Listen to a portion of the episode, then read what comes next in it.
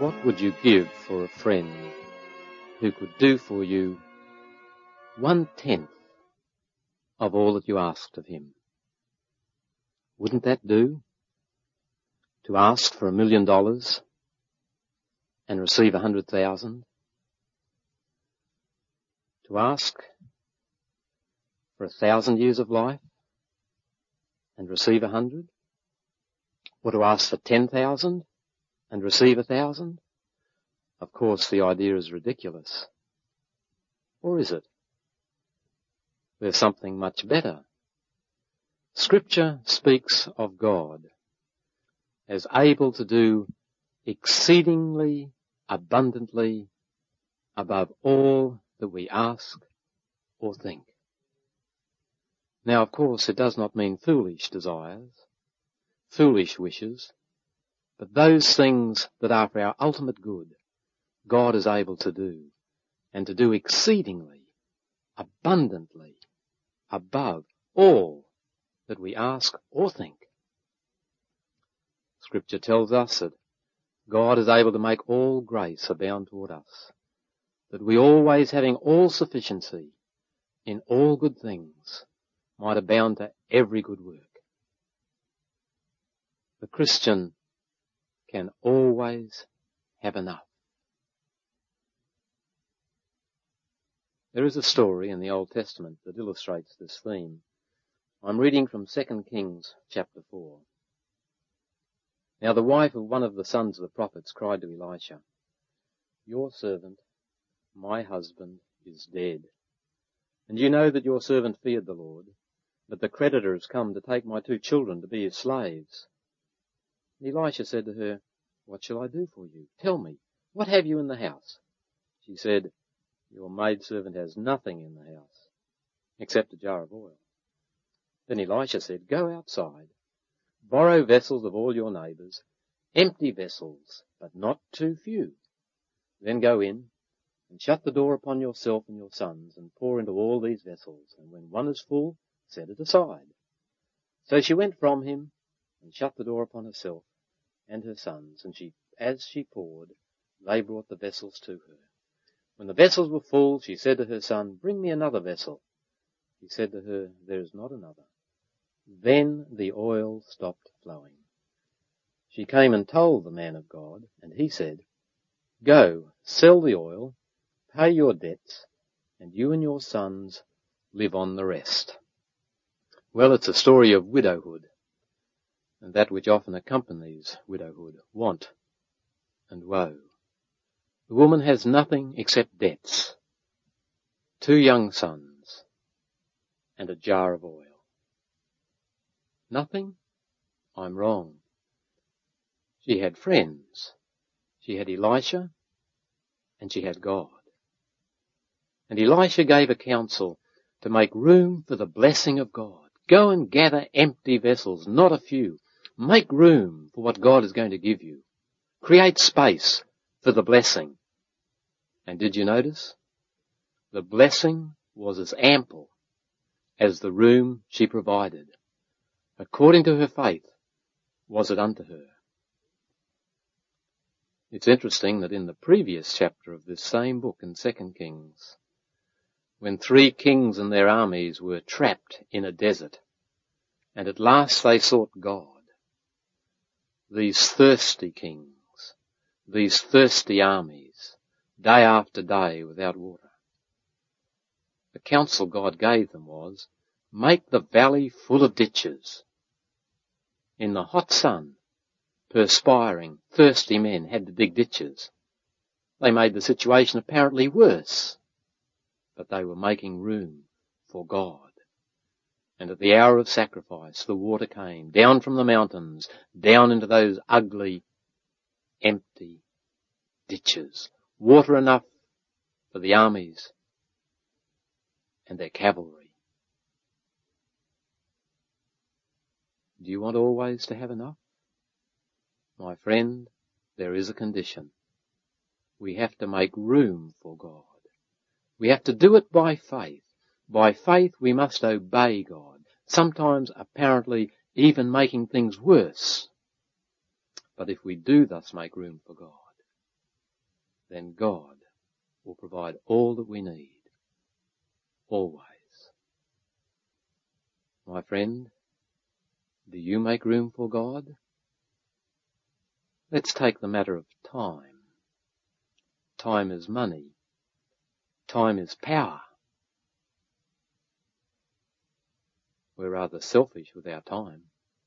Unless it's for our recreation, or our money making, or our family. Do you give God time? For example, do you give Him His day? Has God got a day? Yes, my friend. In the heart of the Ten Commandments, remember the Sabbath day to keep it holy. Six days shalt thou labour and do all thy work, but the seventh day is the Sabbath of the Lord thy God. In it thou shalt not do any work. And it goes on to say that this even applies to a stranger that's within our gates. It even applies to the cattle on the property. We can't put them to work on that day.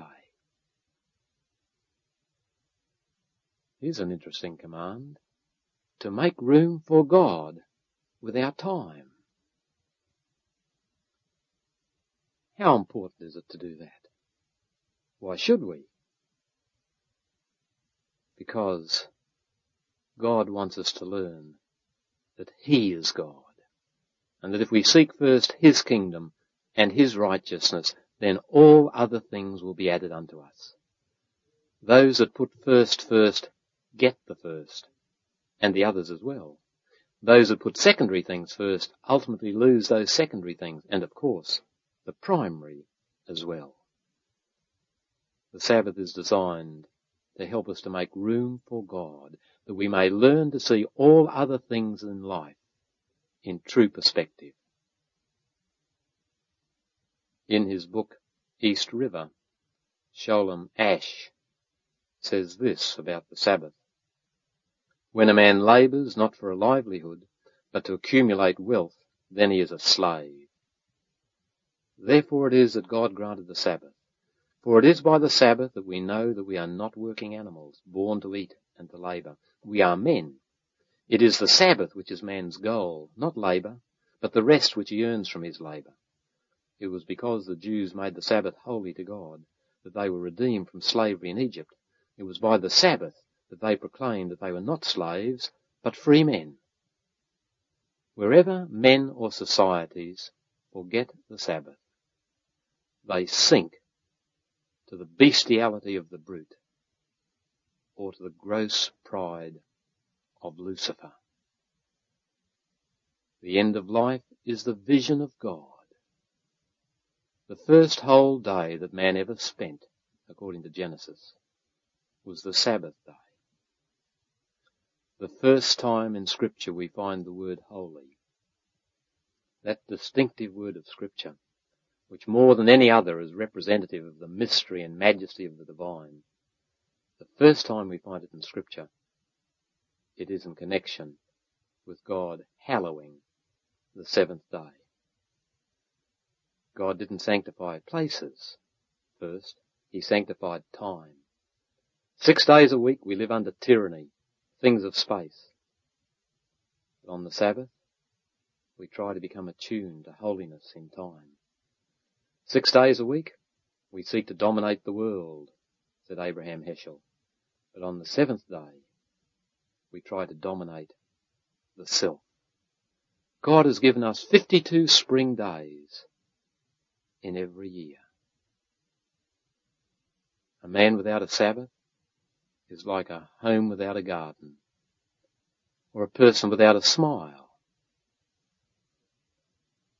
Think of the marvel of this institution of God, the very first religious institution that we meet in Holy Writ. What a sublime act of holiness. The whole rational creation standing still, as it were, on every seventh day, looking up to God. What could more strikingly proclaim in all men's ears that we have a common Lord and Master in heaven, and that all we are brethren? It reminds the rich that what they have is not properly their own. They hold it from a superior. A superior who demands that on this day the meanest employee shall be as his employer. More, that even the very beast of the field shall be released from its yoke and stand free to its creator. No wonder that proud man, who loves to do what he likes with his own, no wonder the busy world that's bent on pursuing with restless activity all its covetous concerns, no wonder these would fain break asunder the bands of this holy institution. But my friend, he who lives for things alone is not really human. We cannot live without things. But to live for things alone is to be an animal.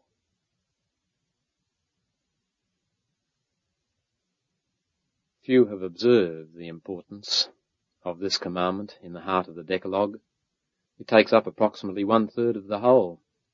God only took two words to tell men not to steal, two words to tell them not to kill, two words to tell them not to commit adultery. I'm referring to the Hebrew. But to the fourth commandment, the Sabbath commandment, God gave about 102. How tragic that the one commandment that God specifically asked man to remember, he has forgotten most of all. Years ago when mules were used in the mines of Pennsylvania, a gentleman passing by noticed the animals in the field nearby and inquired the reason.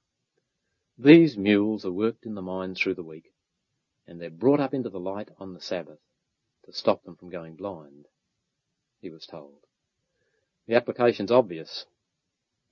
The stubborn addiction of man to earthly things and his neglect of the Sabbath requirement which God has placed in the bosom of his law have led to spiritual blindness and sorrow.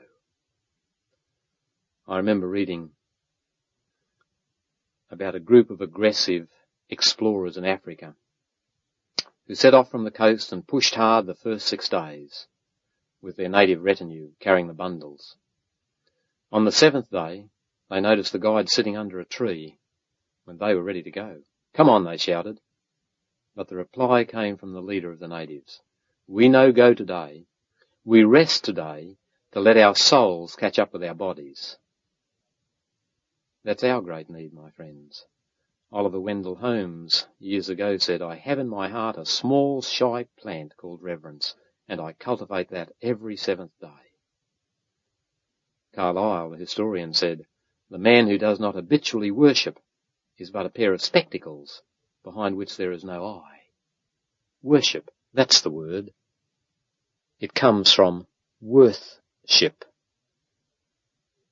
If God matters at all, he matters tremendously.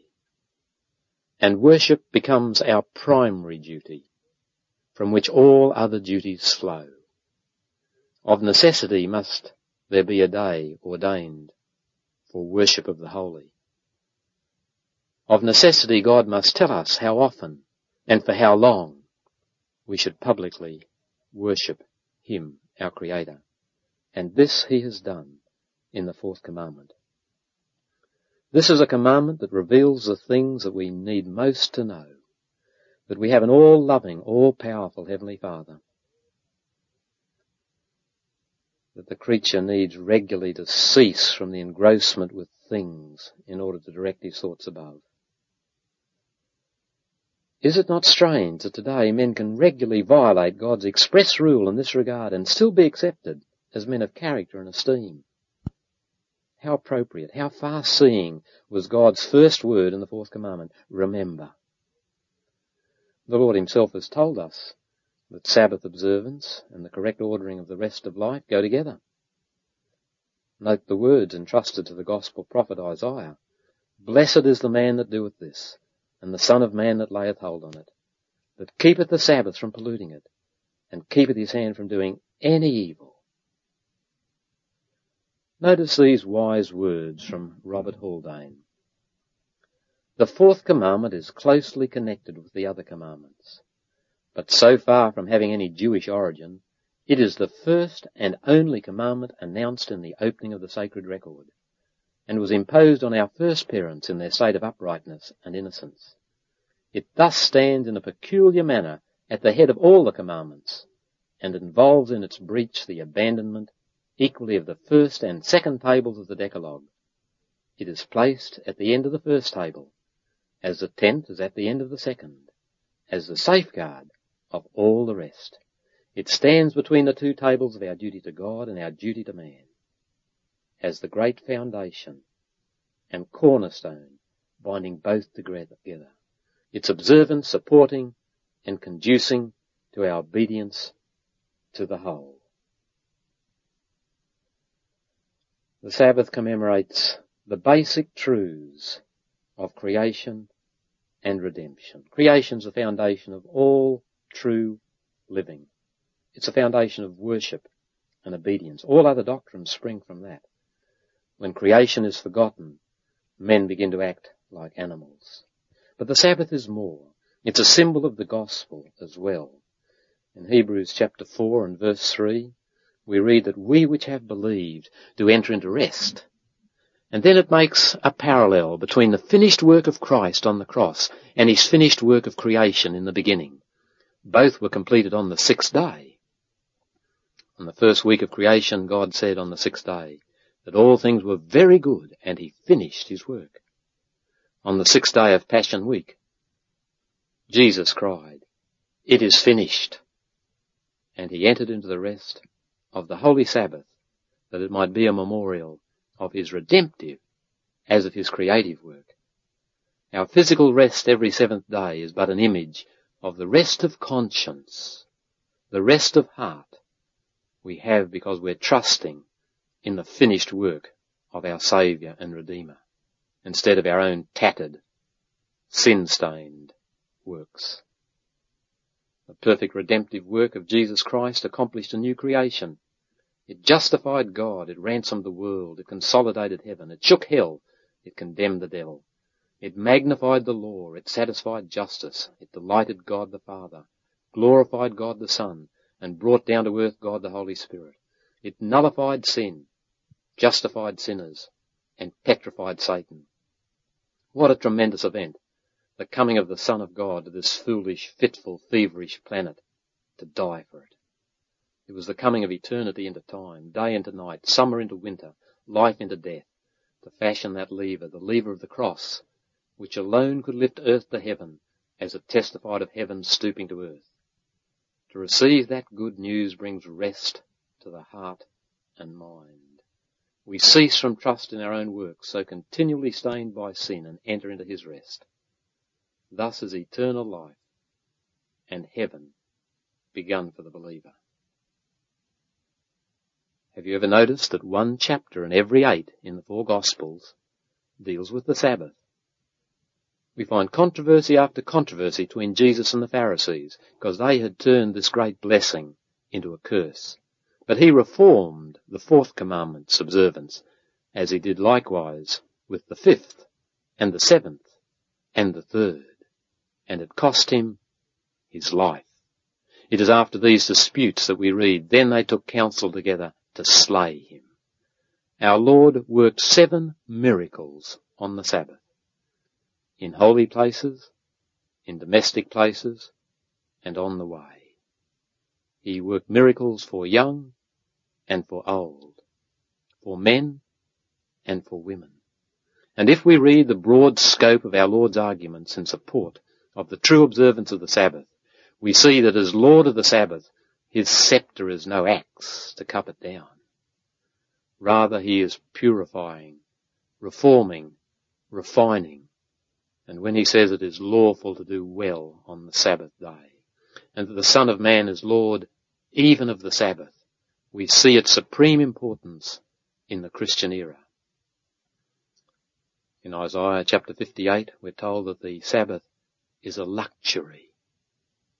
Christ hints at this when he indicates that all things that are necessary for man's well-being are permissible on the Sabbath, for it is a fountain of life and joy, this day of luxury. Deeds of mercy and deeds of piety, deeds of necessity, all are permissible. But God is to be our center on that day. God and the well-being of his creatures, all his creatures, not just our own families. The Sabbath of God, my friends. Do you observe it? Do you make room for God?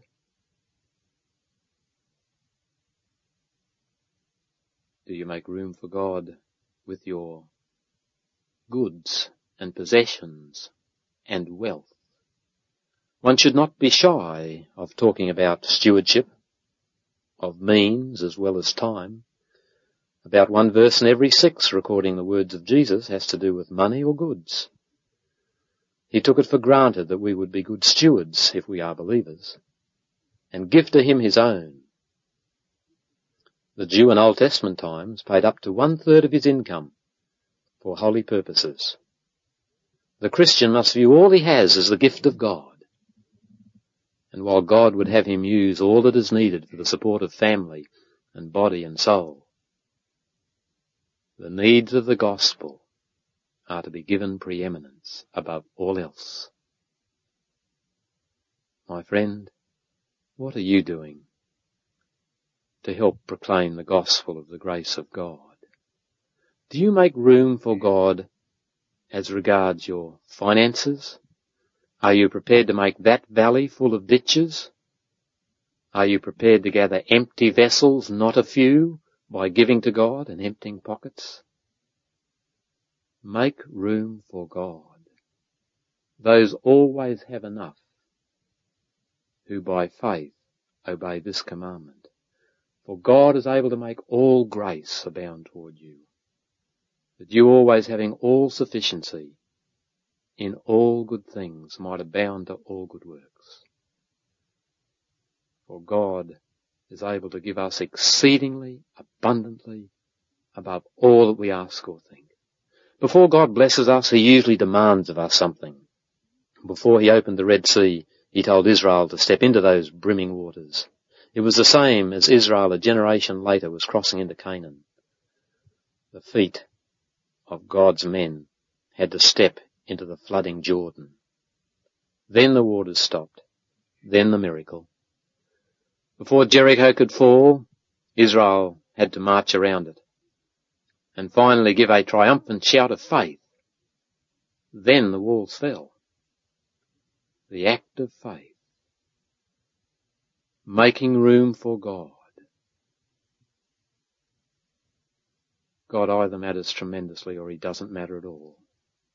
If he matters tremendously, if we believe in worthship, giving everything, the preeminence required according to its worth, then God must be first.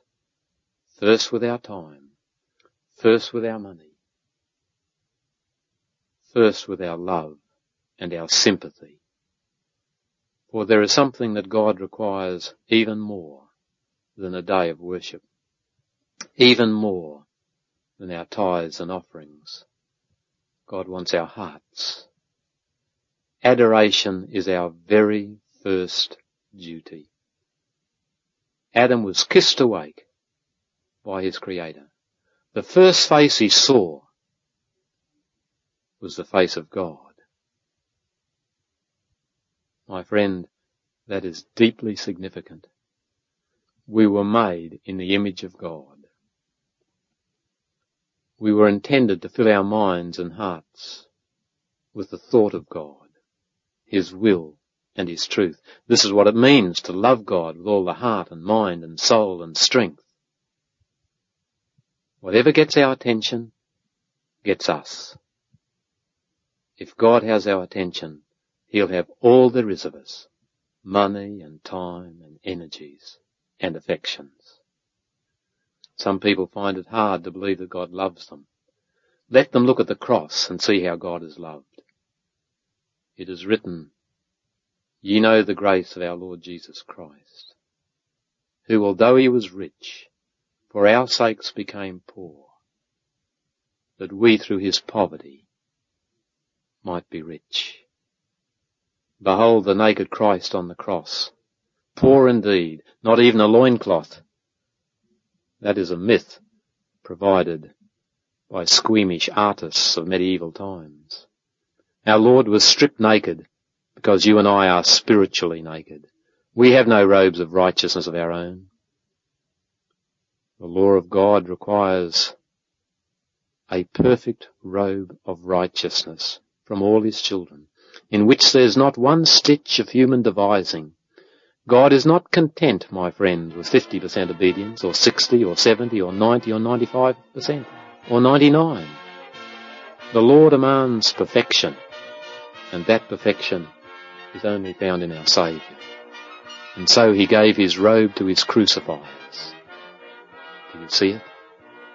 Through his poverty, we become rich. So let us make space for God, room for God, with our time, with our money, with our energies, but most of all, with our love, poured out for Him, that His purposes of beneficence might be accomplished for all beneath the sun. God help you as you plan so to do, my friend. Amen.